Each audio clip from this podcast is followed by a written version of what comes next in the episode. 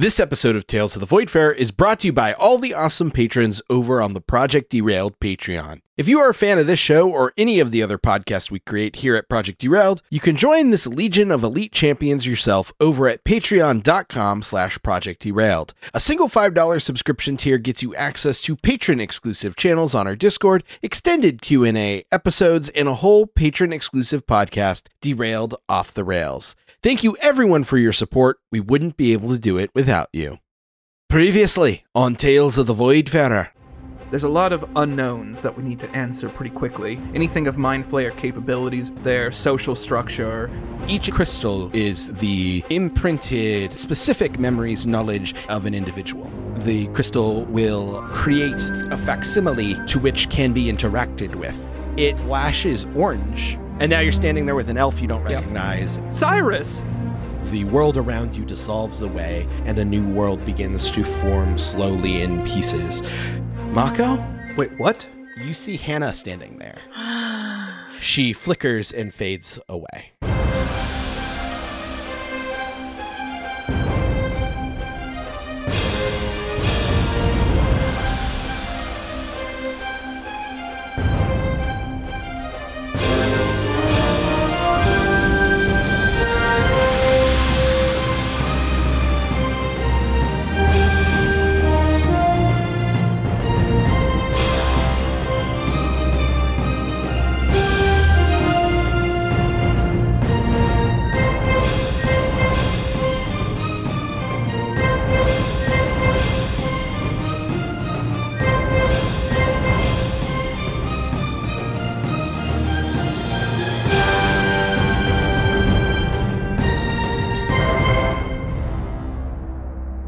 I'm, I'm recording. recording. No, me. Saker, I'm doing do it. not talk over me. No. Fight! You know what? I'm tired of you. Fight! you guys forgot about the music. It's So you- true. It's your juicy banter while we're still trying to say we're recording. Oh yeah. Oh, is this the banter now? This is the banter now. Yeah. Oh, wow. You should know how this works by now. Yeah, you're right. I forgot. It's been so long since we played Dungeon and Dragon. the singular one. dungeon and singular dragon. Well, we Yeah. killed the dragon, so now it's just dungeon. Fuck. Oh yeah. now this is the played dungeon. But what about Yeah. Mama? Guys, we're done after this. Oh my gosh. Wow. Wow. It was fun. Weird ending you're leading up to. like I think my family is still in danger, but I guess we're done with the Dungeon and the Dragon. Look, life is messy, and if there's one thing that this campaign holds dear is gritty realism. Yeah, that's fair. mm, That's fair. we got canceled by the network, so we got to wrap this shit up quick. Yeah. yeah. I was just gonna write the novel of what happens to Luckbeak afterwards and just publish that because I still retain rights to the Uh. character after this is over. Correct? Oh yeah, yeah, totally. Oh, good. Okay. I mean, there's Well, like there's nuances to the contract, but we can go. We can talk. Okay. That's fair. I have to call him Flatbeak. I do love the idea of Saker like fully just selling out and just like, ah, do you want this like cute animal mascot in your thing? like it's like you know, he, Luckbeak starts appearing in like Burger King commercials and like every single convention and all sorts of Oh, stuff. for I do really like that idea. yeah. Well, we're getting into the LCU, the Luckbeak Cinematic Universe, Uh-huh. where you know he's Oh, in the next. How Do You Train Your Dragon, and he's like the link between you know all these different movies. It's fun. yeah. I mean, we, we do have to think about post Void Fair, what we're going to do with these characters, so you know. Yeah. Mm. Well, You're making a lot of assumptions on the fate of your characters. My only plan is to never talk to any of you ever again. God. If Mine only. too. oh no. Oh man. Yeah, Makes there's sense, there's that Beatles documentary that just came out about them breaking up. We're gonna we're gonna do one of those. We're gonna do. there's gonna be an Aaron Sorkin movie about this. It's gonna be a whole thing. I mean, that was good banter. I mean, we ended up comparing ourselves to the Beatles. The Beatles, Tales of the Void Fair. What's the difference, really? Same thing. Was it? I mean, the the Beatles called themselves more popular than Jesus, right? And so if we're better than the Beatles, Oh fuck! guess- Transitive property. yeah, Yeah. Mm. Wow. kind of a big deal. yeah, yeah. Anyway, thank you to all seven of our listeners.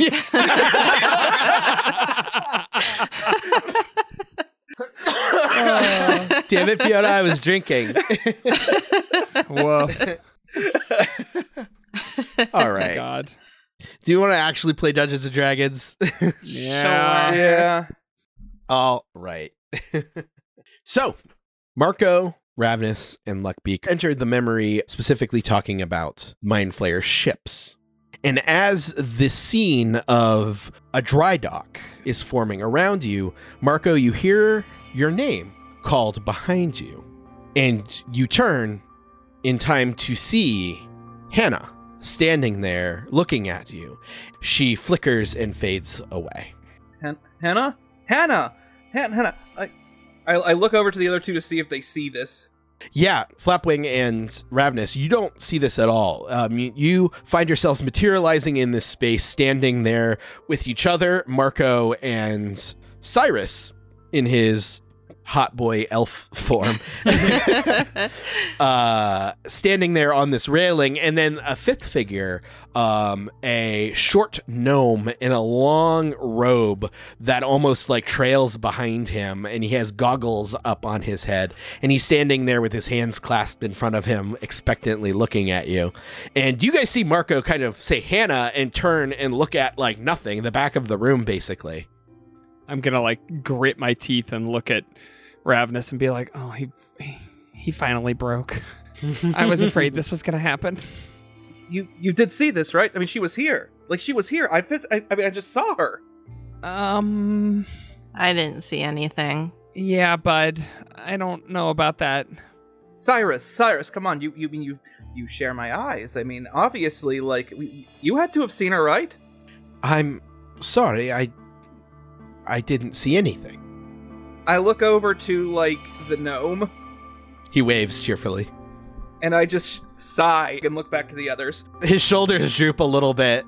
Oh. he looks between all of you confusedly, but doesn't say anything. Um, all right. Um, listen. We materialized into this crystal, and Hannah was there, like physically there, like not like a voice. Like I saw her in full corporeal form. A- And and what did what did she do, bud? She said my name, and then she disappeared. As in, like you know, oh, I see you. I see this person I know, and then she disappeared. Okay. Uh, so what what uh? And I turn towards Ravenous and I'm like gesturing, like, what what do we what do we do? Can we? Wait, but isn't this like um a memory or like a uh something inscribed on here, right? Um, yes, yes. This is this is some this is an inscription, like an ancient. I mean, Cyrus, you can explain it to them better than I can right now. I'm still thinking about Hannah. Please. Uh, he, he he looks a little flustered and says, uh, "Yes, this is a uh, fabricated uh, facsimile uh, created through the uh, collaboration of memories to create this environment and area. Um, and this was specifically designed to be a space to which." Those visiting and reviewing can learn information. Um, and he gestures to the gnome, um, this figure being here uh, specifically for the purpose of asking questions. So is it possible that she just maybe inscribed some information onto here? I don't know if that makes much sense, but How, this is what tens of thousands of years old. I mean, Hannah's my age. Like we were born in the same time. Unless she, I don't know. I don't think she was good at dunamancy. maybe she was Uh, here and maybe she. Dunamancy's- Oh god. Cyrus is going to say, well, if she were a part of this crystal, we all would have seen and heard her, and she would still be here, presumably. Okay, as I'm trying to collect my mind, can I roll like an Arcana check to see what's happening here? Yeah, go ahead. Okay. All right, so that's an eleven. Yeah, it's really tough. Um, it almost felt like as if you were trying to be like reached with a sending spell. Um, but that doesn't really explain you being able to like actually see her in this moment. But you're not even sure like exactly how that would work because like a sending spell like kind of either works or it doesn't. But it kind of feels like that. But like you, you really just don't have a whole lot. And then there's also that lingering doubt that like maybe you did just hallucinate. So that's what you get with an 11. Yeah, like uh, hell, I got a plus eight in in uh, Arcana. I rolled a three. mm-hmm. Yeah, that wasn't fun. Marco is like now kind of pacing, and he just starts talking. He's like, well, this the, it felt like something like a sending spell, but one, a sending spell usually works or it doesn't unless you're on another plane of existence, and even then it should work with a maybe static sort of sound attached to it. But in this case, it was a corporeal body, like somebody corporeal, like essence, so it doesn't really work like that. At the same time, too, I think I could just be. This could just be all in my mind, and I just hallucinated a person, in which case I am having a severe psychotic episode. I don't think you imagined her. Uh, I think Marco will stop and just look at Ravnus and not really sure how to react. He just kind of like stares blankly. So what was it, Ravnus? I don't know, but we've been seeing things that no one else can see. So, but we know that they're real, right? So why can't this be one of those things? I I, I guess so. Okay, so We're the only ones that see the squid ships. I'm the only one who saw the old Gith. So why can't Marco see Hannah? Yeah. Oh, I forgot about him. Yeah. Uh, okay. Okay. Well, hey, can you cast a, a spell right now? I mean, if she was able to contact you, maybe I don't know. She's back in this plane or something. okay, um, yeah, Marco is like suddenly composed again, like you grounded him, like you stuck him into the ground, sort of deal. Um, and he's like, yes, yes, okay, um, and I'm going to try to cast sending to Hannah again. Um, and I'll I'll burn one of my spell slots for this one and just say, Hannah, are you out there? You focus yourself and recite the incantation and the somatic components and cast the spell. And like before, it fails.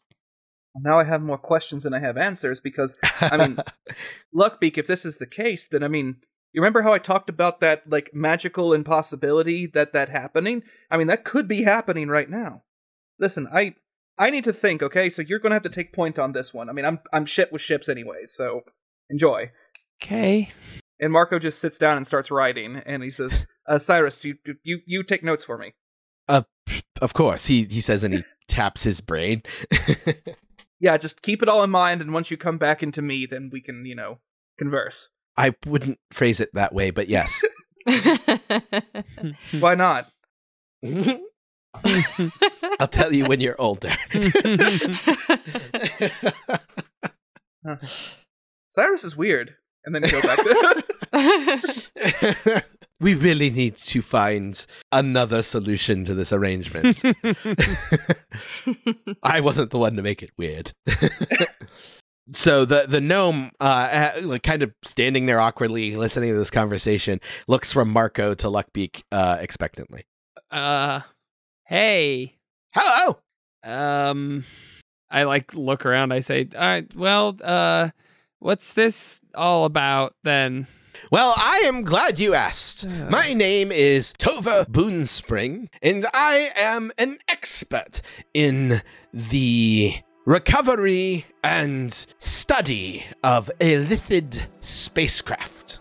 He says pridefully. Oh. And he gestures off of the catwalk that you're standing on over the balcony down into this large hangar, and you can see Mind Flayer Nautiloid basically on a dry dock set on like large wooden timbers. It's large spiral like snail shell curled up on the one end you can see there are decks that extend off the front of it and extending forward kind of spread out in four different directions are these large biological looking like fleshy tendrils that are a solid five six feet in diameter at their base and they taper off real small towards the end. And they're like spread out draped over like sawhorses and like carts and stuff. And parts of them look like they're dissected and bits of the ship look like it has been kind of peeled away and there's scaffolding around it and it looks like this ship uh, was recovered and is now being kind of disassembled and studied A shiver sort of like goes through Ravnus as she looks at it. what would you, what would you like to know Uh, How do you destroy them?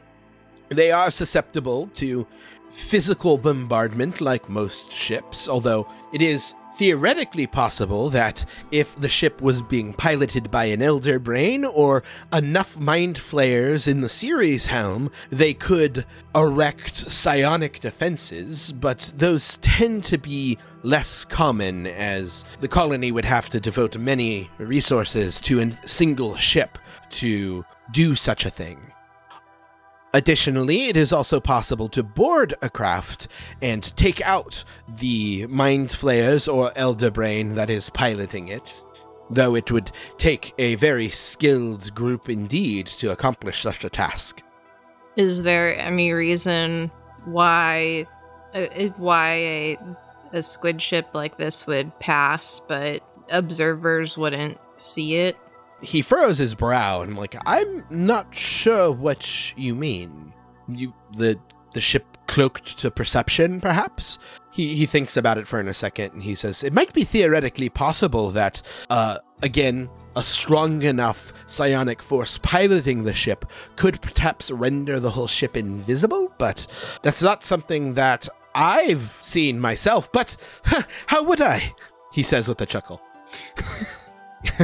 Would it be possible in that case for some people to see it but not others?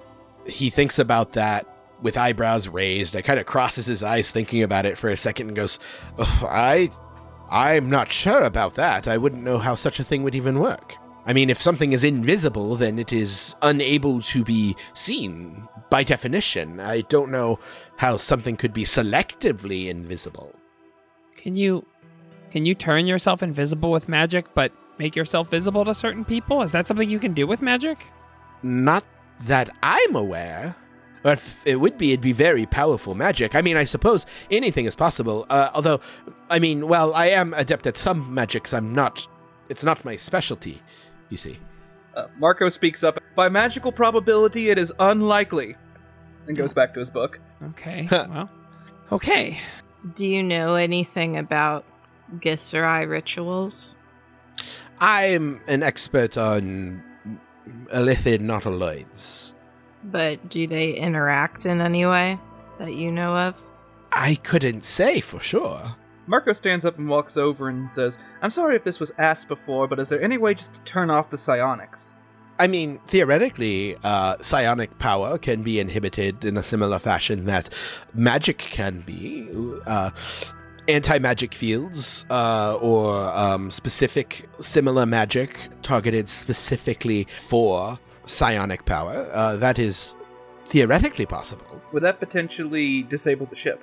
Yes, I mean, the ship is being powered psionically in a similar fashion that the spelljamming helms are used to pilot a normal spelljammer. And spelljamming magic can be dispelled or dismissed in an anti magic field. It stands to reason that this ship would be susceptible to the same forces, but this is powerful magic we're talking about. We need to invest in some sort of anti magic field then. Then Marco goes back to his notes. The gnome kind of gives you a look of like, how powerful are you? Uh, but doesn't say anything. he adds, uh, we don't need to stay here, by the way. We could get a closer look, if you'd like. And he snaps his finger, and wooden planks kind of fly out of nowhere and form a staircase that descends down into the hangar. Okay. I'll I'll descend those stairs. Yeah, Ravenous starts going down. After about 10 seconds, Marco realizes he's being left behind and jumps up and runs forward. Uh huh. and as you're walking down, the gnome is just going to kind of absent-mindedly like rattle off some facts. While the exterior of the ship does look wooden in nature, it's actually a organic compound, not entirely dissimilar than the resinous plant matter that elven ships are made out of, but the substance is nothing that we've been able to identify. But it does appear that the mind flayers do breed and grow these ships as living entities. Though it is hard to say if the ships themselves are sentient, they may just be organic vessels for the psionic manipulation of the mind flayers. But it does allow the ship to feel pain and heal in a similar way that a living creature would. that makes me feel uncomfortable. Me too, he says, like with a little shiver down his spine. Very unsettling, especially the wriggly bits. He gestures to one of the massive tentacles that are like draped over a cart nearby. The tentacles themselves um, can be used to grapple ships, allowing mind flayers to board. And also, some ships have been outfitted with grasping tentacles that can deliver magic, teleporting victims into the hold of the ship. So, a mind flayer ship can fly low over a settlement, and its tentacles can reach down and pluck victims from the streets teleporting them to its hold, where presumably the mind flayers will either feast upon their brains or subject them to ceremorphosis. Huh.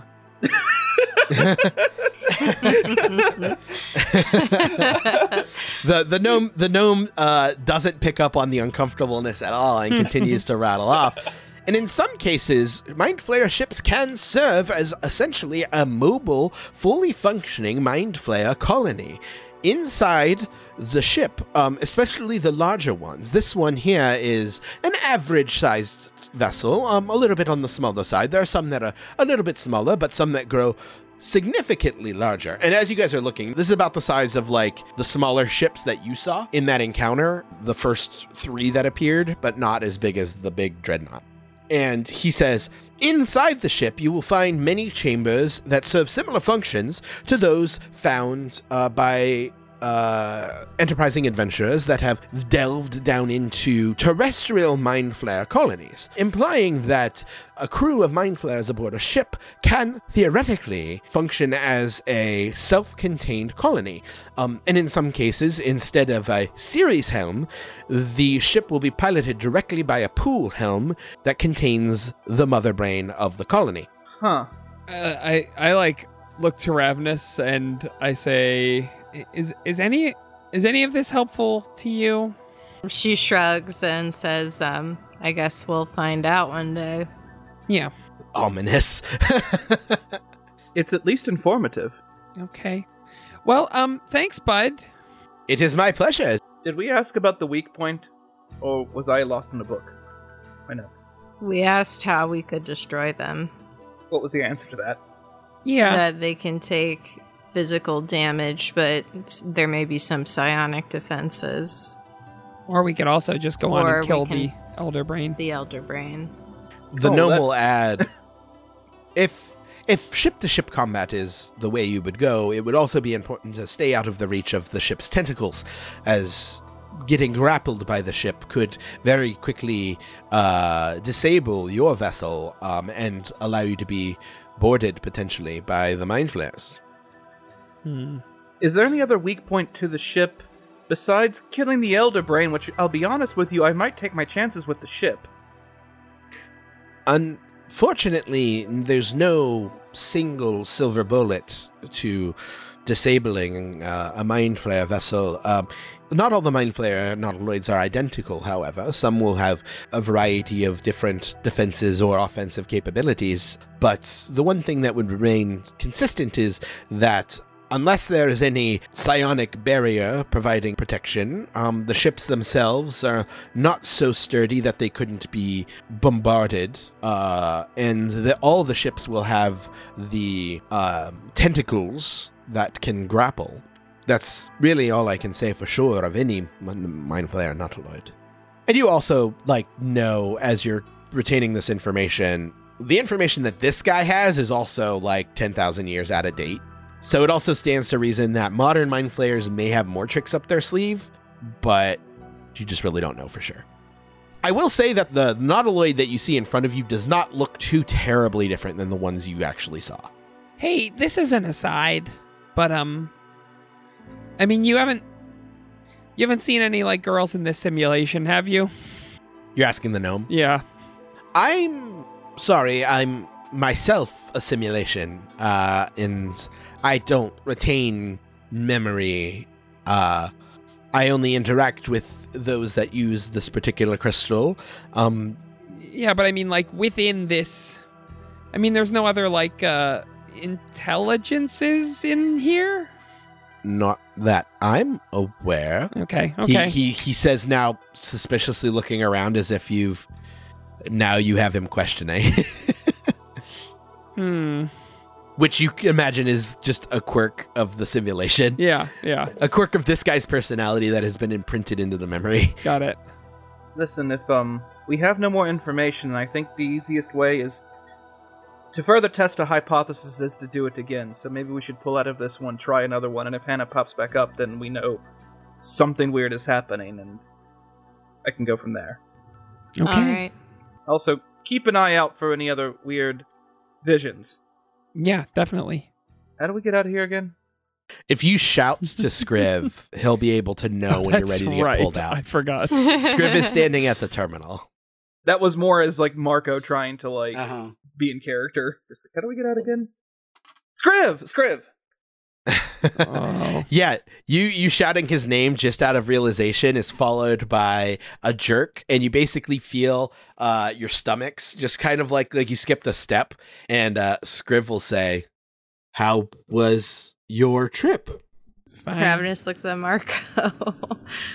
Informative and odd. So a success then. Yes. Yes, it was. Good. I'm glad. Let's go in again. Okay. And like this time, I'm not even looking this time. I'm just grabbing the next one in line and and shoving it in. Alrighty then. Roll a d6. All right. Five. Five. Okay. Um. hmm. yeah. Now you find yourself manifesting in what appears to be a lecture hall. It is uh actually it looks not too sim- dissimilar from like lecture halls that you've spent plenty of time in, Marco. Um it is not terribly large. Um there are four tiers of seats uh, in bleachers that wrap in almost a full circle around a lower circular area in the middle with a chalkboard on a stand and a desk. And you manifest sitting in a row, all four of you, the three of you and Cyrus, uh, in like the bottom row in the middle. And you see a human woman standing there in front of the chalkboard. And on the chalkboard, you see lots of scrawlings in Praetorian.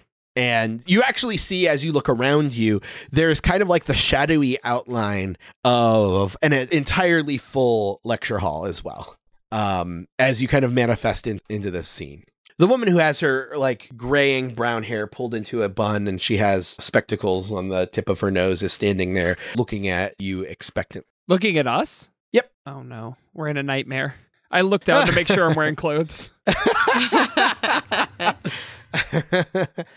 She's tapping a ruler in her palm disapprovingly. we were supposed to be Oh. going to this class all semester. Yeah. This is the first time we went. exactly. Um, I know you did not read the syllabus. Uh, no. I, I'm looking around for Hannah to see if she popped up. nope, you don't see her. Didn't think so. I'm disappointed. Aw. Um, I say, uh, uh, sorry. Can can you repeat the question?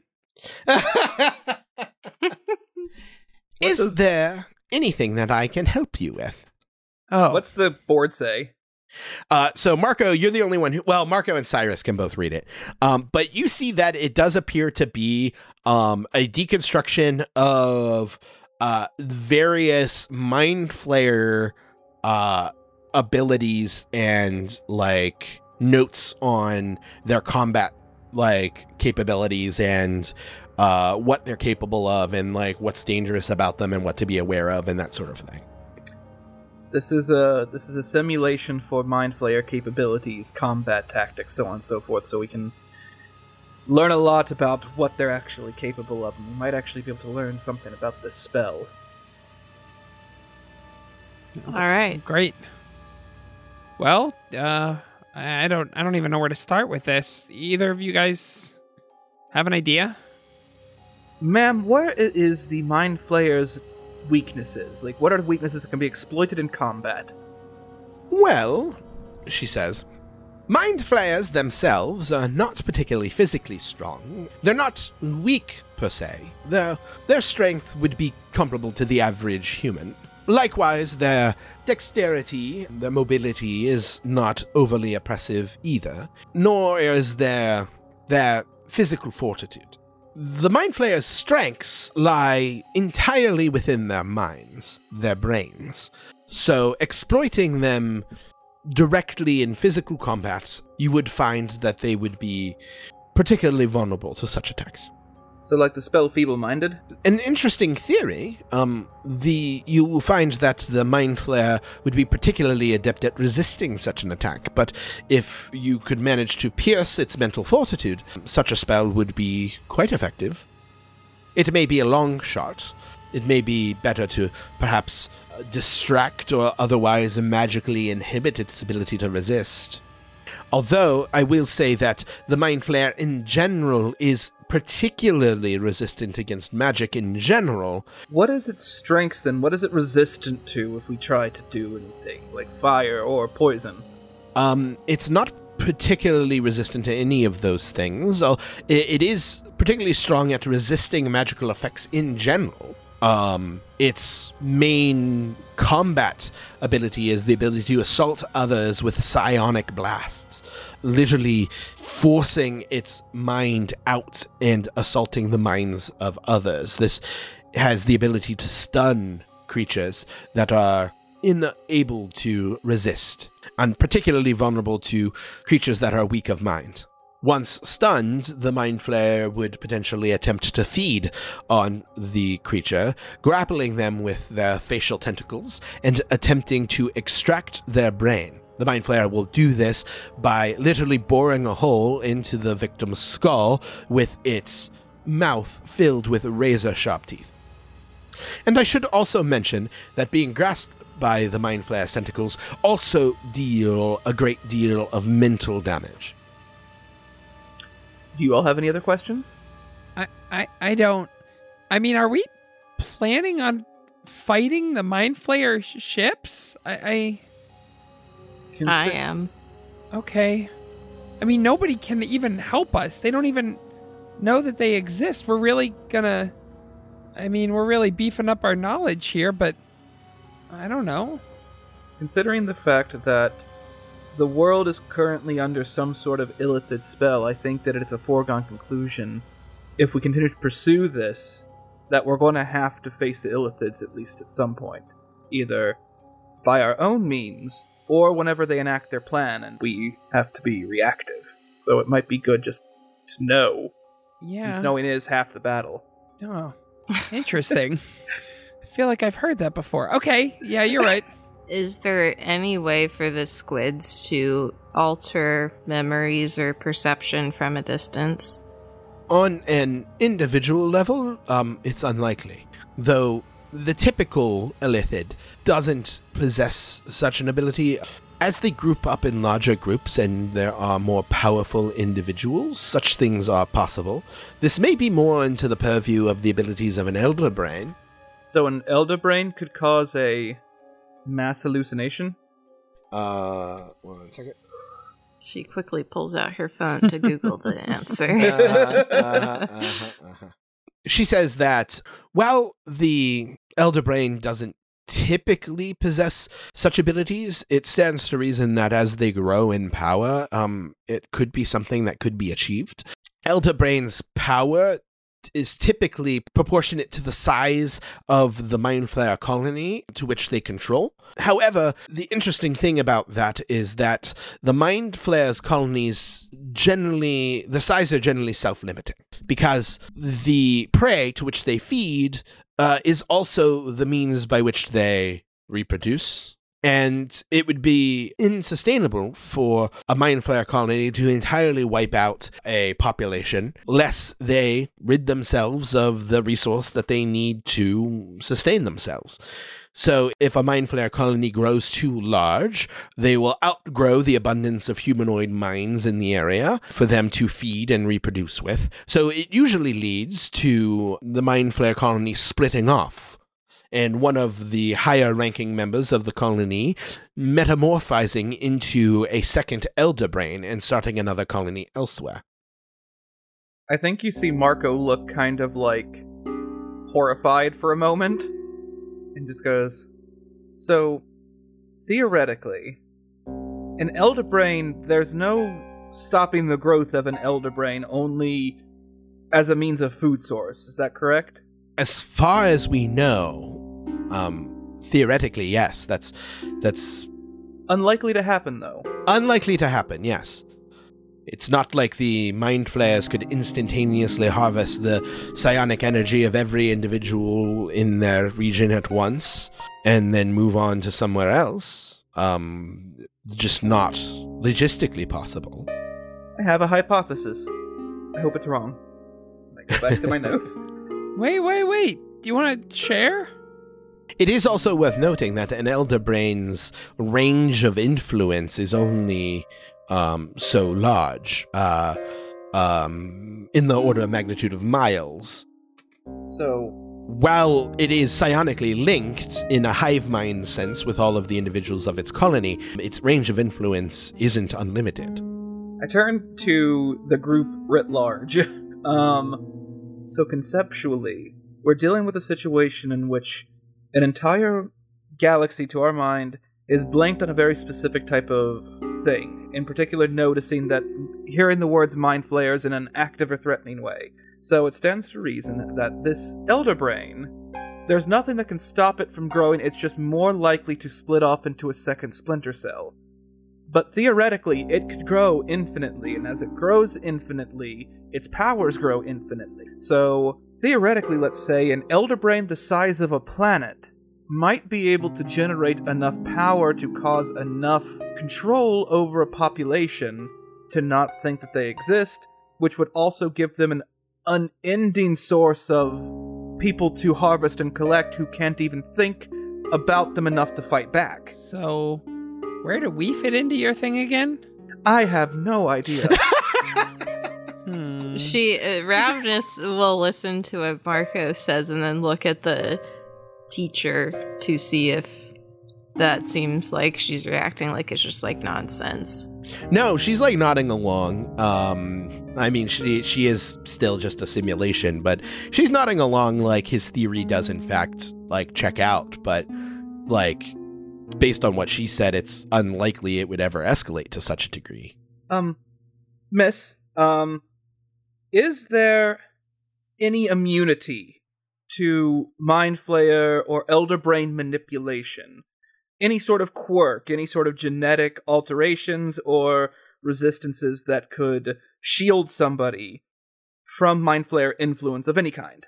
Theoretically, uh, uh, anything that would p- protect you from being uh protect you from mental influence or uh from um being charmed or uh any other such mind altering magic effects would theoretically help you What do you know about Githyanki and Githzerai defenses against the squids? Not much, unfortunately. Much of the information that we have here um, regarding the Mind Flayer's capabilities was gained through the tenuous alliances with some Githzerai over the years, but we don't know a whole terribly much about their methods of combating illithids. Listen, um, if what I said is true, I, I don't know what we can do to stop them. Well, we have to try. Well, I, listen, an elder brain is one of the most horrific creatures on the planet. I mean, an elder brain the size of a planet, I think, would it, it, it would be worse than even the the fabled Tarrasque. Well, there's a reason that it's not affecting us. So maybe we have the power to do something about it. That's why we have to try. If what you're saying is true, then all we can do is try to destroy it. Well, I hope it's not true, but I mean that's that is a fair assessment. But I mean, I um, this could also potentially explain the Praetorian Empire's fall, but I'm not sure on that one. Pieces are starting to fit in together now. Um, let- let's keep exploring because this is right now just a theory that could potentially be true, and then the same thing could be said about countless things in the in the universe. Can I share a theory? Sure. He, he looks a little sheepish and says, So, I mean, I've always been kind of an old soul, but maybe it's possible that I'm an elder brain. And I'm the one that's shielding us from the other elder brain. There are times in my life I can't remember. And most of these are after Merrick and I went out graping, which is when I would eat a bunch of grapes and he would drink all night long. But do you think that maybe I'm an elder brain? Um, If you were, we'd have to kill you. Oh, God, I'm, I will say this, Flapwing. Um, I am more. You have just as much chance of being an elder brain as Merrick does. oh no, both of us maybe. oh, Aw. what a horrible day that we found each other. This could be disastrous for the Voidfarer. Does Ravnus check her sword? yeah, yeah. She pulls her sword out and she holds it up to Luckbeak. I, I think No, no, don't kill me.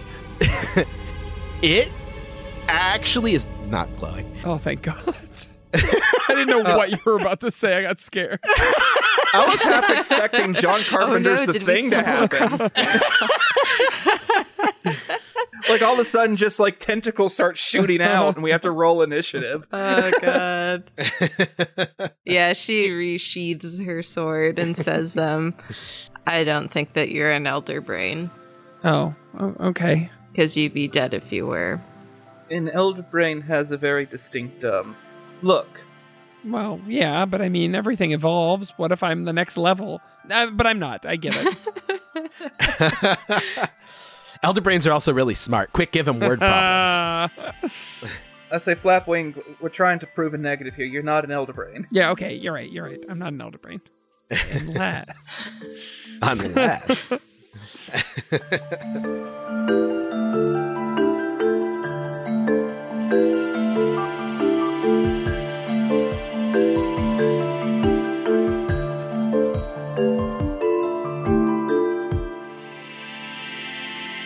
Hey everyone, Nick Urasiva here, your dungeon master and guy who has been spending all of his daily spell slots on casting Sending just to harass Chris Perkins on when Spelljammer is finally coming to 5e. I think he's gonna crack soon. I can feel it. Thanks for listening to this eighth episode of Chapter 6 of Tales of the Voidfarer. As I said at the top of the show, if you are enjoying Tales of the Voidfarer and all the other content we create, we'd be incredibly appreciative if you considered supporting us over on the Project Derailed Patreon. Now, with a single $5 subscription tier, get access to patron-exclusive Discord channels, extended Q&A episodes, and a whole extra podcast where the Derailed team just chats about whatever happens to flutter into our minds. And we know not everyone is able to pitch in, but you can always support the show at no cost to you by leaving a review on iTunes or simply spreading the word on social media. And as always, just thank you for listening. Visit patreon.com slash project derailed if you'd like to subscribe. You should give us a follow on our social media if you haven't already, at Voidfarer Podcast on Facegram and at Voidfarer Pod on Twitter. It's all been done a bare naked lady. Ah, it's all been done a Barenaked Ladies. Wow, what the fuck, Saker? What did you name your podcast? It's all been done. A Barenaked Ladies podcast is the newest member of the Derailed podcast family. Our very own Luckbeak, Saker, and Evan discuss each song in the Barenaked Ladies discography with a variety of guests. Don't know anything about BNL? That's fine. I don't either, and I was a guest on an episode. They've been doing the show weekly for years, so there's already a huge backlog for you to binge. Check out a trailer at the end of this episode. Cape Chronicles, our new Masks a New Generation podcast, is well underway. The next episode of our superhero shenanigans comes out tomorrow at the time of this release. You can always catch new episodes every first and third Wednesday of the month. And stick around for a trailer at the end of this episode. Our next season of Fables Around the Table, titled She, is also in full swing. This season, we are playing the death metal inspired RPG Mörk Borg. GM'd by Chelsea Rexinger, the next episode lands on April 27th. Come hang out with us over at the Project Derailed Community Discord, where we are always hanging out, chatting about all things nerdy, swapping memes, and playing games. So head to projectderailed.com slash discord to join in on the fun. Theme song and other original music by Tom Goldthwait with additional music by purple-planet.com. The next episode of Tales of the Voidfarer lands on Tuesday, May 3rd, 2022. See you then.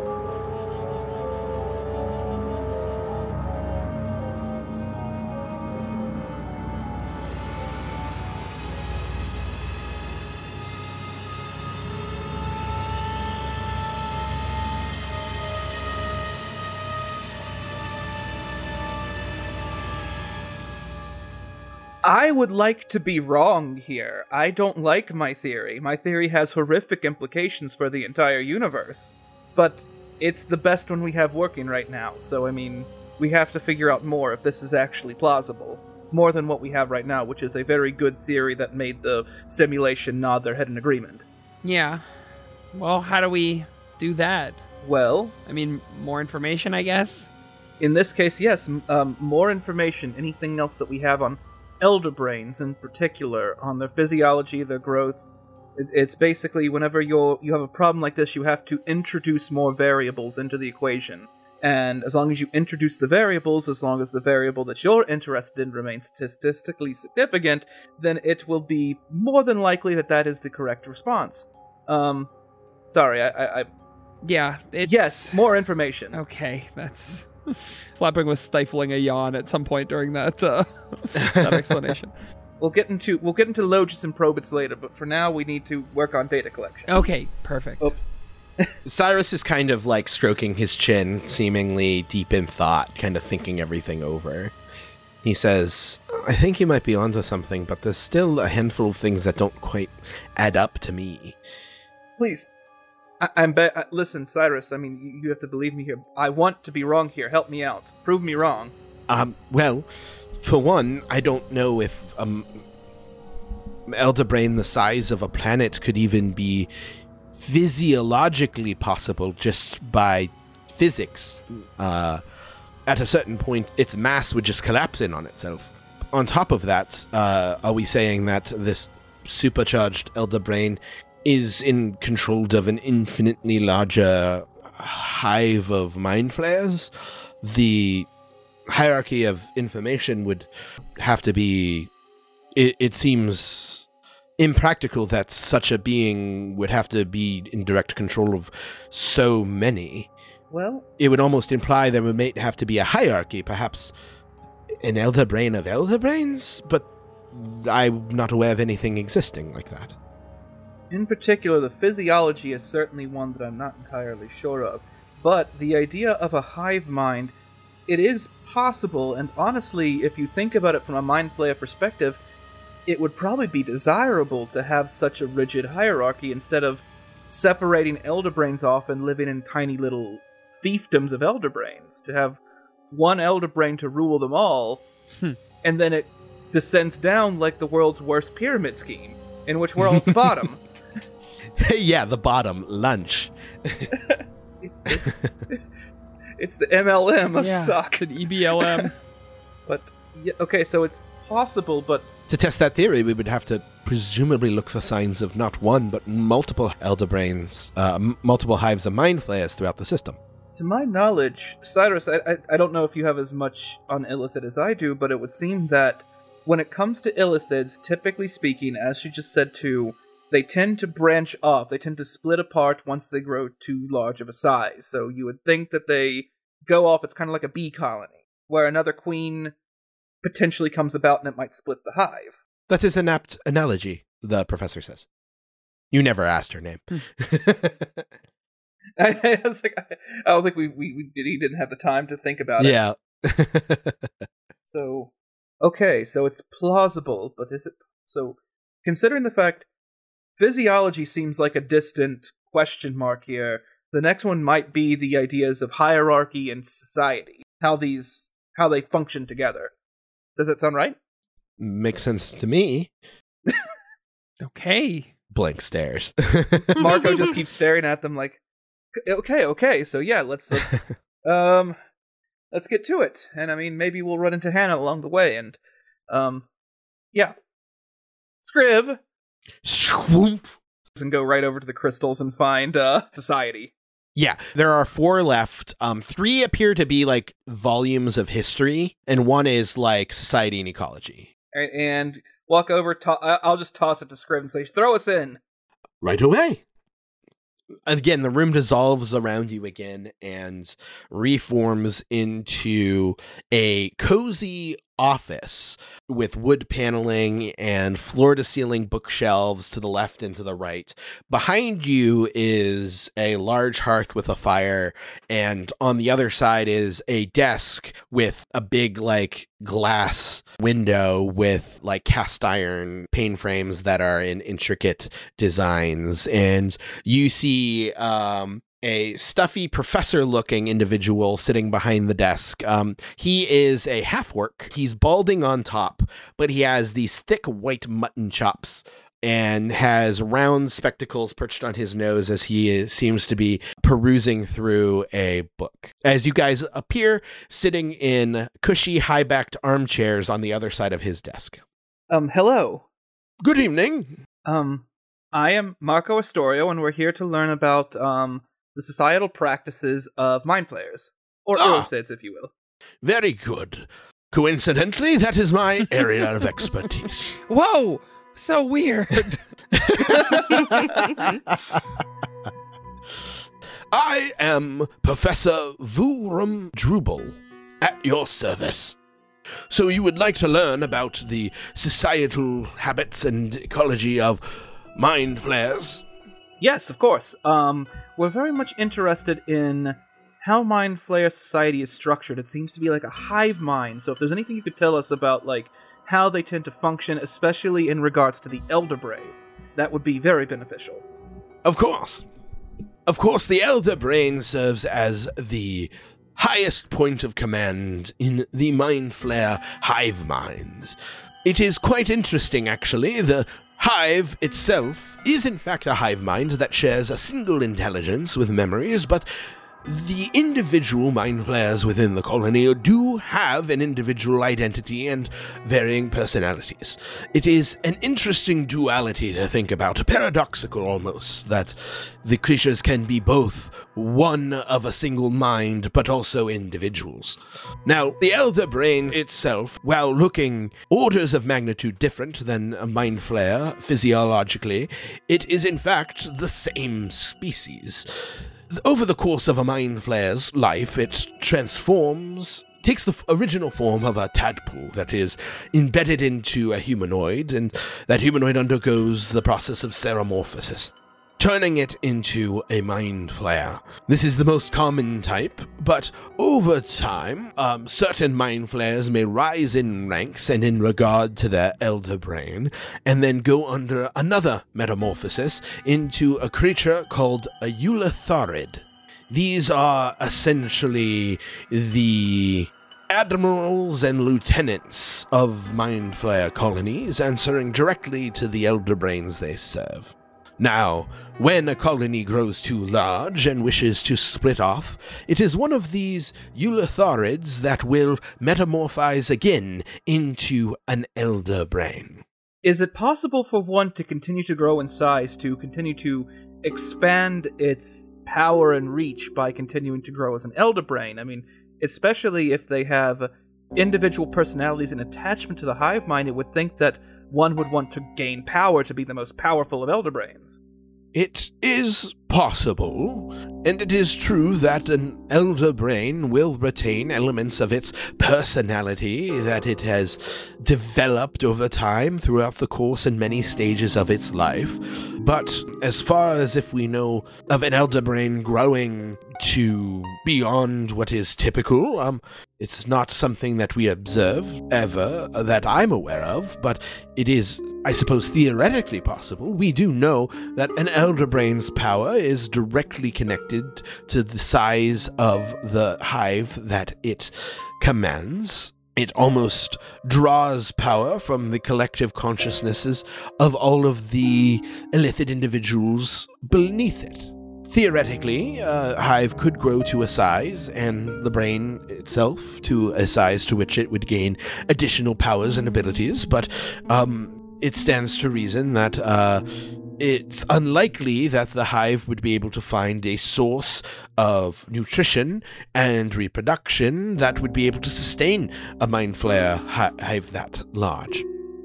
Okay, then let me ask you this. Why then would they instead splinter off to create new colonies, to create new elder brains, when it could be that as long as they continue to expand under one, they could grow and continue to like maintain and farm a food source.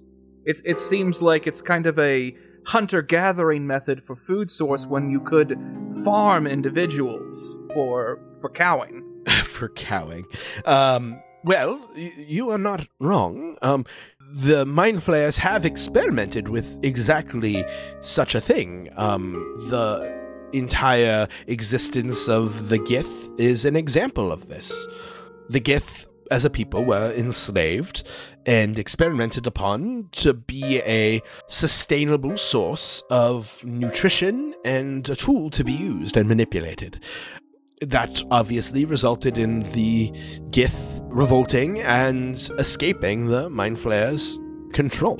And there are other creatures that are the result of Mind Flayer attempts at domestication and basically herding creatures for the explicit consumption and use.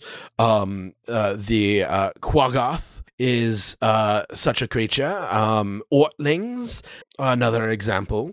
And even mind flayers have experimented on many things, including but not limited to even beholders. That's not a thought I want to think about. Um, let me ask you this. Um, beholders, really? The result is something called a mind witness. Huh. So, um, would it would stand to reason if these societies break apart, would there be rivalries? Would there be like, is this a collective sort of group effort, or are we talking about like dissension between hives? Is there illithid on illithid fighting wars? No, such a thing is relatively unheard of. When a hive splits off, the splitting off hive will venture out and find new territory, usually far away from the initial hive. This is specifically so that the new hive does not compete for the same resources as the old hive, as that is, in fact, the reason they split off to begin with. It is in the mutual interest of the new hive uh, and the old hive to go their separate ways and never interact again. Okay, so. Alright, we have to assume then that there's at least one Elder Brain out there that's smarter than me, and would have at once thought that staying together and trying to find a way to make one Elder Brain the most powerful of all the Elder Brains is in their benefit because it means they get to expand their empire. Theoretically possible, Cyrus will say.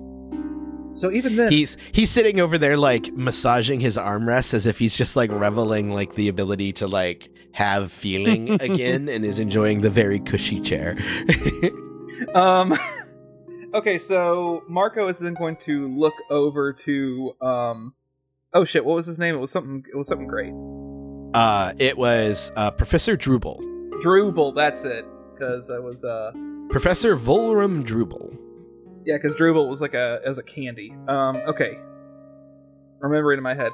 So Professor Drubel, has there been any historical evidence of mind flayers attempting to grow beyond this type of hive mind sort of growing and splintering off mentality to potentially grow to a larger colony say one that could be sustained on a planet or anything larger than that Actual historical records of mind are not my direct speciality, but to my knowledge, no. There have been to my recollection, specific attempts at mind flayer colonies growing to larger sizes, but most of the time they fail, either dying out due to lack of resources, exhausting the availability of humanoid minds at their disposal, or they abandoned the enterprise and split off. Okay, so dangerous but not impossible. I might be the Elder Brain. Because I am having revolutionary ideas for how to create, create a uh, Elder Brain Galaxy empire. brain. Oh my god. Literally a galaxy brain. They're thinking in terms of seas. I'm thinking in terms of like the sea of stars. um, We're all made of star stuff. okay, so well, we cannot reject the null hypothesis. I just wanted to say that. Uh, Check that box. But no, we cannot we cannot discount this theory that what is happening is an elder brain has grown to, by the metrics that was described by the other woman, to potentially planetary or wider scale. So we need to go further. We need to actually look into elder brain physiology to see if it's even possible to get to that size, or for one to exist in space, no less. Where do we find that information on these things? Well, the last three were history, so they wouldn't be on anything of elder brain. phys- We'd probably have to go looking somewhere else. Or you can always go back to the physiology one and ask more oh, questions. Oh, no. You could you revisit any of these. No, we burned them after we used them. The video game. Do you want to replay this level? no, a C is fine. Did I unlock the next level? Yes, then we're moving on. Not trying to achievement hunt here. Yeah.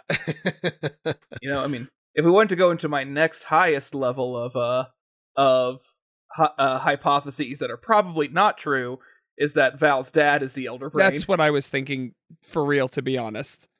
And that the ship is some Blew sort of my like uh, the vehicle that can feel things. And I mean, obviously, the Void Fair is a big. Anyway, we don't have to speculate. I wasn't the only one. Yeah, Good. I no, wasn't the I only one definitely thinking was thinking it. no, no, no, no. Speculate all you want on mic so I can hear you. cool. I I did not think that at all, but now I'm like, all right, Wait. we gotta we gotta kill him now. God, it's gonna be like what is it? Um, Guardians of the Galaxy two with uh fucking oh, ego. Yeah. yeah with ego with Kurt Russell. Yeah. We're gonna need to have Kurt Russell play Val's dad. Oh, okay, I'm down with that. yeah, Nick, call that'll Kurt be a Russell. fun guest. I'm sure he's not doing anything.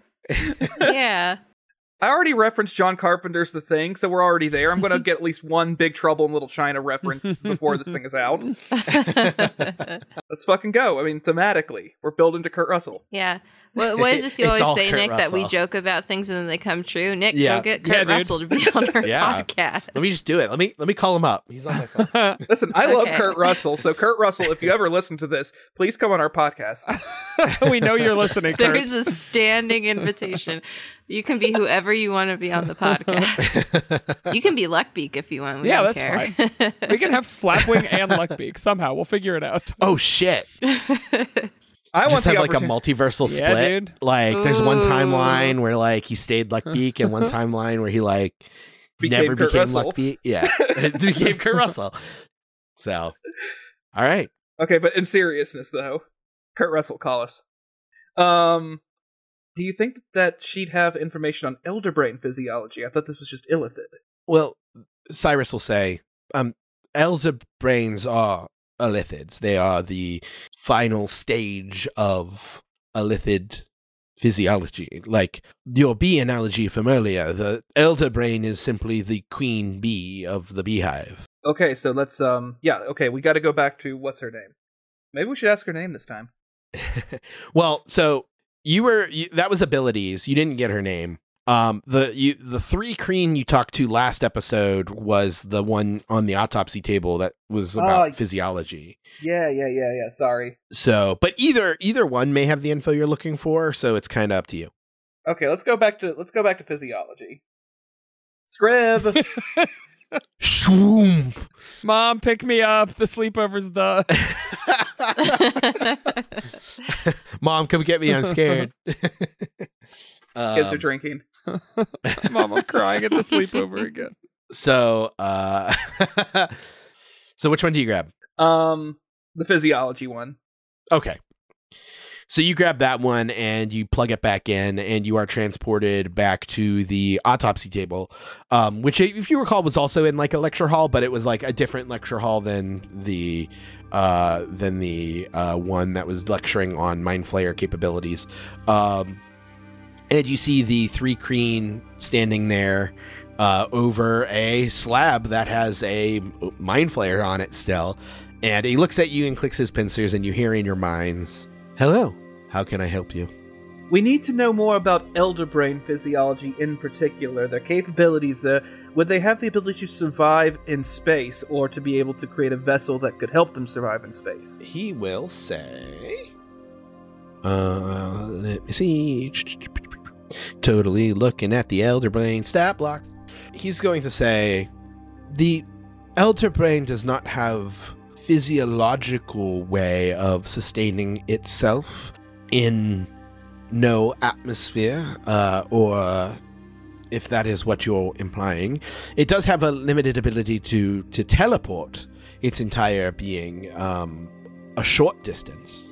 At what size does the elder brain start to collapse in on itself, where the brain gets too big? Well, the elder brain itself is made up of a, gray matter not too terribly dissimilar from the materials that make up all humanoid brains, uh, uh, fatty flesh that is not terribly rigid. Um, I would estimate that the typical size of um, elder brain, which is typically about 10 feet in diameter would be the average. Some can grow up to 12, 13, maybe even 15 feet in diameter. Um, I would speculate that structurally, it probably would only be able to grow to maybe twice that size to be able to retain its shape um, before it just collapses under gravity. Though theoretically, it may still be able to function while suspended in its pool even at those sizes, but As long as it's in its pool, it could be sustainable. usually its pools are uh, also constraining in size, but it stands to reason that an elder brain quickly outgrowing its pool could have its hive create a new larger one and teleport itself there. Okay, so theoretically, I could build the world's biggest punch bowl and fill it with the liquids that can sustain an elder brain, and by the standards that we've laid out here, as long as the elder brain does not leave the pool, it can grow infinitely. Is that correct I- wouldn't say infinitely, because even while suspended in fluid, I would imagine the elder brain could only survive its shape being distended to only a certain degree. At a certain point, I would imagine it would become more of a gray matter pancake than a actual brain in the common sense. And I would struggle to conceive it functioning in such a form. But at some point between that and its normal state, I think it would still would be the the upper limit, I would imagine.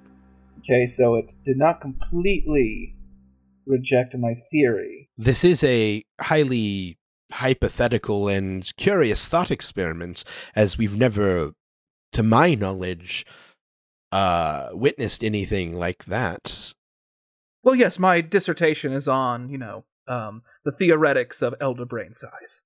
Fascinating. I look forward to reading it. Indeed. Um,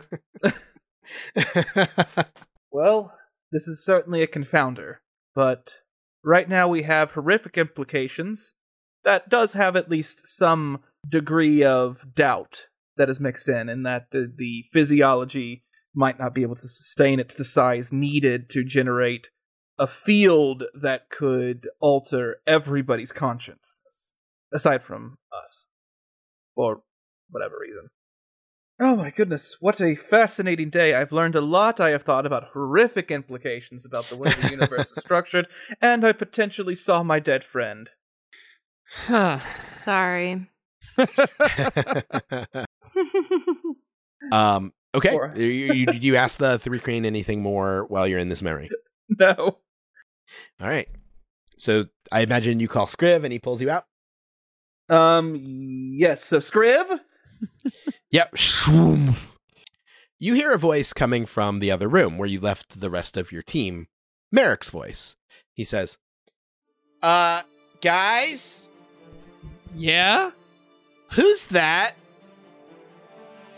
And you poke your head out of this room in time to see a Githyanki individual in makeshift like wraps and bandages with makeshift armor and a rusty sword standing in the doorway kind of wide-eyed like he wasn't expecting to see anybody here and he turns and he runs Ravenous runs after him. Merrick, go!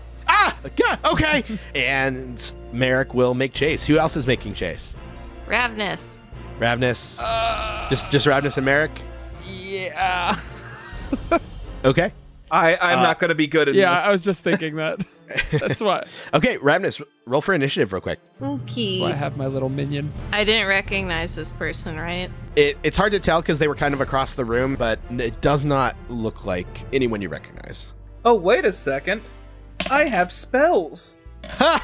So do I. I cast animal friendship on him. so Marco, if you if you want to roll initiative as well, you can as well. How far away was he? He was like, let's see, across the room. He probably started about 50 feet away. Okay, so yeah. Um. So we'll do initiative, and then you'll act on your initiative. Okay, yeah. You're not I'll- gonna get you're not gonna get the jump on this guy. Okay. Ravnus, what did you get? I, I got an, a natural 20. I got a 13. Oh shit. Um. Okay. And Merrick. Oh no, Merrick rolled a natural one. Nice. Because I screamed at him to just do Um, something. yeah, yeah. so- You, you shout, Merrick, get him, and he goes, "Oh, okay," and uh, like takes two steps and trips. Yeah, trips, lands into a rotting like bookshelf. Books go flying Nice. everywhere. Um, so the Githyanki actually won initiative. So he's running down the hallway. Uh, he's now he gets uh, out of sight immediately around the corner. Uh, then Ravnus, it's your turn. Okay. Um, she is going to psionic long jump and hopefully land on top of this person to tackle them. Okay, well, you don't have line of sight on them now because they ducked down the hall. So you can run. Uh, it's 50 feet from where you were standing to the doorway. Oh shit. Okay. Yeah. So she's going to double move there and hopefully regain line of sight. And then when she can do that. yes. So you do get there and you see him running down the corridor. It's the same corridor that you came from, uh, and it opens up into the big, like, mess type central common area. So yeah, he's running through that. So he is like now like about halfway across that room. He would be he double moved. He'd be 60 feet from where you are now. Okay, so when I double move, that gets okay. So okay, so you double moved uh, all of your movement, so he'd actually be 50 feet away from you Okay. because you double moved and he double moved, and you have the same speed. so So, but you now have line of sight. okay, so the psi powered leap only cost me one foot of movement. Um, but that's like, is that an action I'm taking in addition to moving? Uh, that is a great question. Because I can action surge. Uh, what is the description for psi powered leap? When you make a higher long jump, you can roll your psionic talent die and extend the distance of the jump up to a number of feet equal to twice the number rolled plus twice your intelligence mod- modifier, minimum of one extra foot. This extra distance costs you only one foot of movement. Yeah, then you could do that. Okay. Yeah, it sounds like that's just part of your movement. Okay. So, but you're spending like your psionic thing to do it. Yeah. So that is 18 plus 4 plus 12. So 34 feet. Yeah. so uh, you launch yourself most of the way to him, landing 15 feet away from him. Okay. Fun. Was that moving with or without my action surge? That was without your action surge. Okay, she's. I'm gonna take my action surge then to get the rest of the way. Yeah. I'm gonna sit down. I don't need to do shit. Ravnus just like the wind. She's gonna get this person. She's curious. Mm-hmm. So you're just action surging to dash? yes. Okay, so that is like more than enough uh, movement to catch him. So um, uh, I will give you a free grapple because you have plenty of movement to overcome him. So you just use that. You basically barrel into him Wow, and you're uh, making me do long jump rolls and Make- and grapple in one Grapple. turn. You made this character. I don't know what to tell you. uh, I see. I made a fighter, so I wouldn't have to know formulas. Uh, so go ahead and uh, make an athletics check. athletics. Oh, I'm good at that. Fifteen and eight is twenty-three. Yeah, I don't think he's gonna beat that. Oh no. Um, yeah, you basically grab him and take him to the ground, pinning him. Uh, his sword kind of clatters and skids across the stone. What the fuck was Merrick going to do? Who's Merrick get? And by the time Git comes out, there was this flash. Yeah, yeah. No, Merrick just immediately tripped and fell on his face. He did not even leave the room. Ravenous Uh, like knocked him over as she ran out. Uh, a couple moments later, Ezerath uh, catches up Oh my god. and will stand over him, like holding a stance basically to back you up in case he like tries anything. He just says, "Let me go. Tell us who you are. It's not important. They know I'm here. If I don't return, they will come looking for me." Who knows? Kazath. Um, and she says, "So Kazath knows that we're here." I'm a scout. I didn't know you were there. I was scouting the area. For what? Food, supplies, anything we could use. Um, does the rest of the group sort of like come and catch up to them? What are we talking about? Sorry, I ran all the way here. I just far stepped my way over there. I shoot him a dirty look. I, I like to think Marco waited until Luckbeak arrived and then just poof. Oh god, yeah. no, I'm not gonna like be Yeah. polite about it. The the Githzerai is gonna say, "Please, if you kill me, they'll come looking for me. If you let me go, I will. I I swear, I didn't see anything." Um, sorry, my friend, but I mean, it seems like you're willing to say just about anything in order to get away, and then you could tell your boss, who would probably hurt you if you found nothing whenever something was here. So it would be in your best interest if you went back to actually inform your boss of our location. Am I wrong? He he looks at you and goes, "Uh, "Listen, just don't don't kill me, please. I, I don't want to kill a Uh, helpless man. I- I mean, it's If you kill me, he knows where I was going to look. If I don't return, he will send others." it's really up to you, Ravenous, Um, why is it up to Rav? because it's your plot line. Damn it. Um, Ravnus is going to um sort of like look at the others and she'll say, "He's right. They're going to come looking for him regardless, but we might be able to get more information out of him." I'll go start collecting the materials so we can clear out of here. I, I what I'll tell you whatever you need to know. Just please don't kill me. Where is Kazath station now? Um, he's gonna say, "The camp. It's it's in the cleft span, south of here.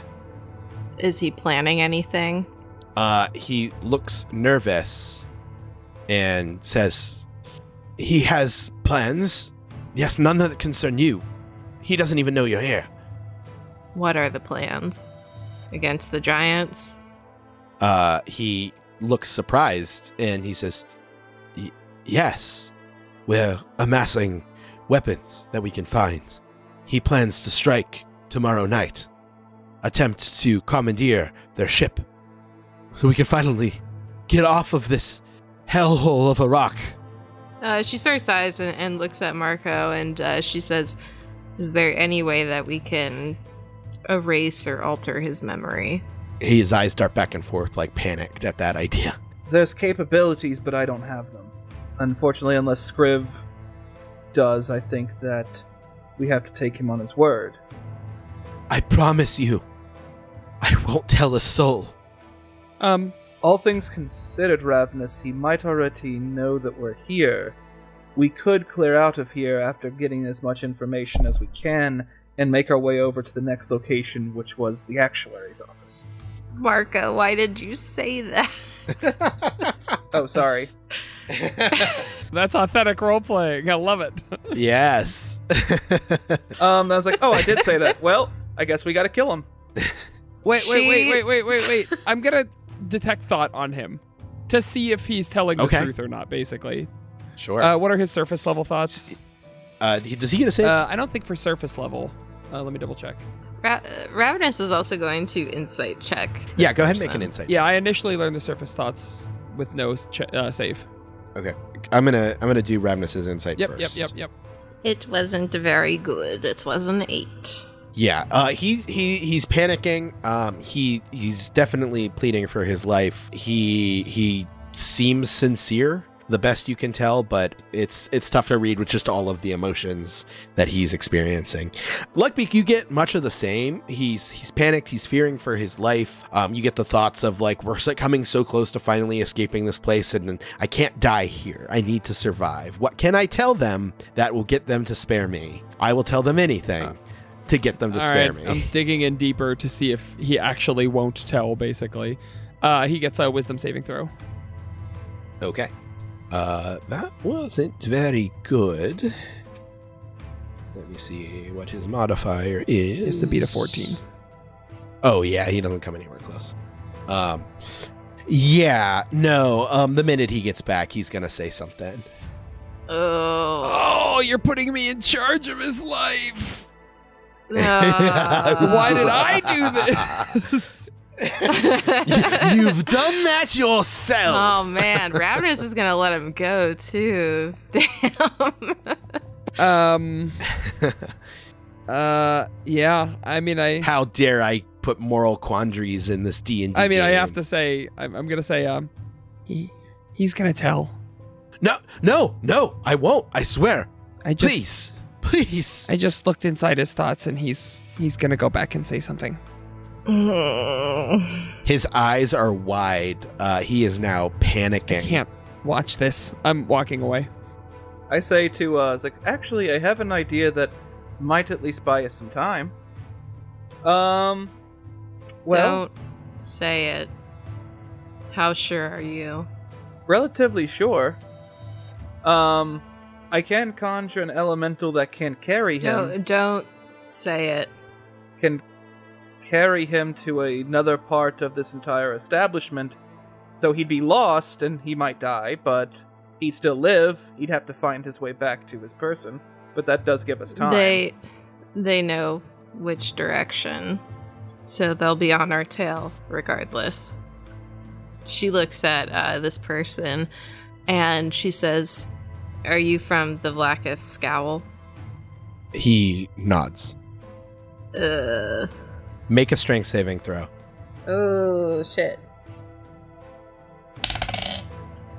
Um 19 plus 8 is 19 plus 8 is 27. 27. Damn. Uh, I don't think he's going to be able to even beat that. Okay. Um, he says yes, like locking your gaze, and then suddenly he jerks his hands hard, like he's to begin casting a spell, and mist begins enveloping him, and you almost feel his body become a little slightly more insubstantial. But you're able to clamp down on him and interrupt the casting, uh, preventing him from misty stepping away. Ah, God, we have to decide what to do. Nicholas, how dare you? I, I, hate decisions. Um, um, Ravenous is going to look at Ezrath and says, Are you going to kill him? Do you think I should? Um, she looks at him and uh, she says, um, I am going to show you mercy that I don't think you've ever been shown before. And you can decide to do with that what you will. And she's going to let him go. he kind of like tears in his eyes looks surprised and a little bit in disbelief i want you to make a persuasion check Ooh, I'm not good at it though. you could take it with advantage Okay. All right. Dice don't fail me now. Uh, that is a 15. okay. He glances between all of you and nods and doesn't say anything.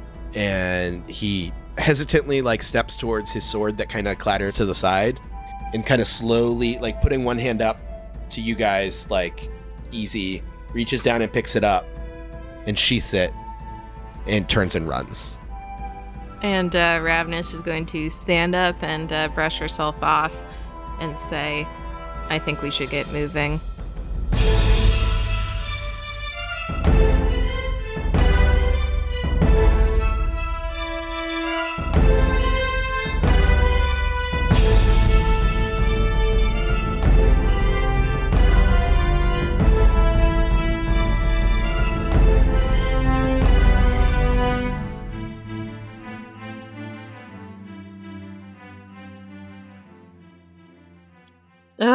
Hmm. how dare you, Nicholas?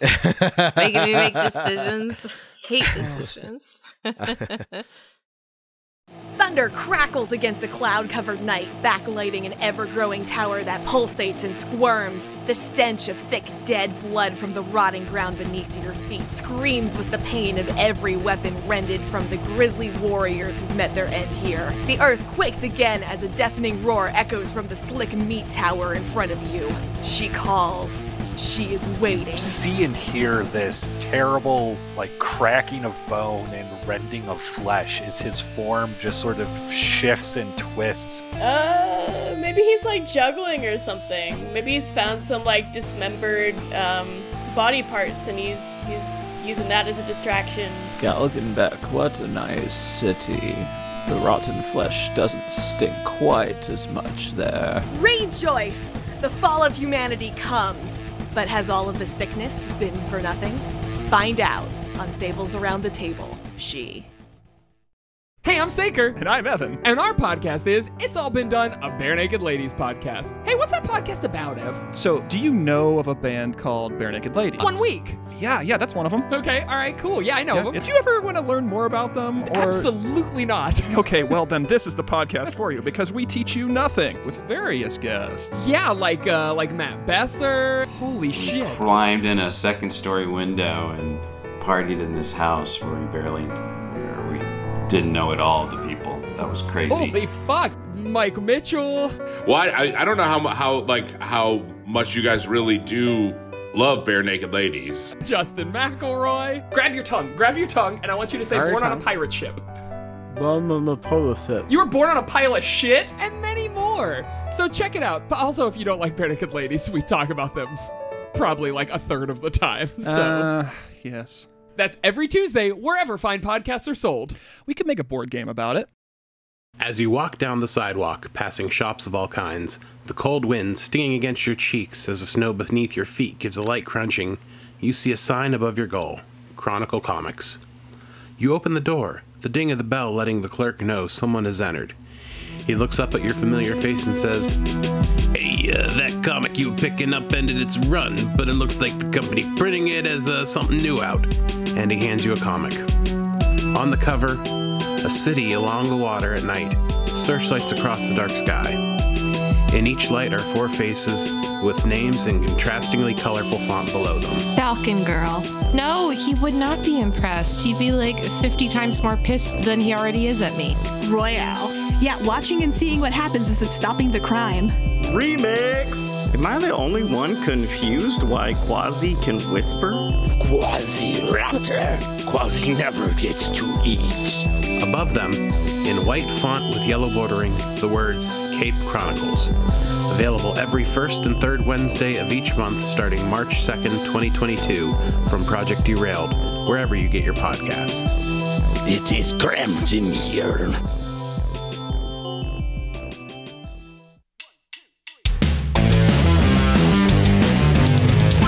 ProjectDerailed.com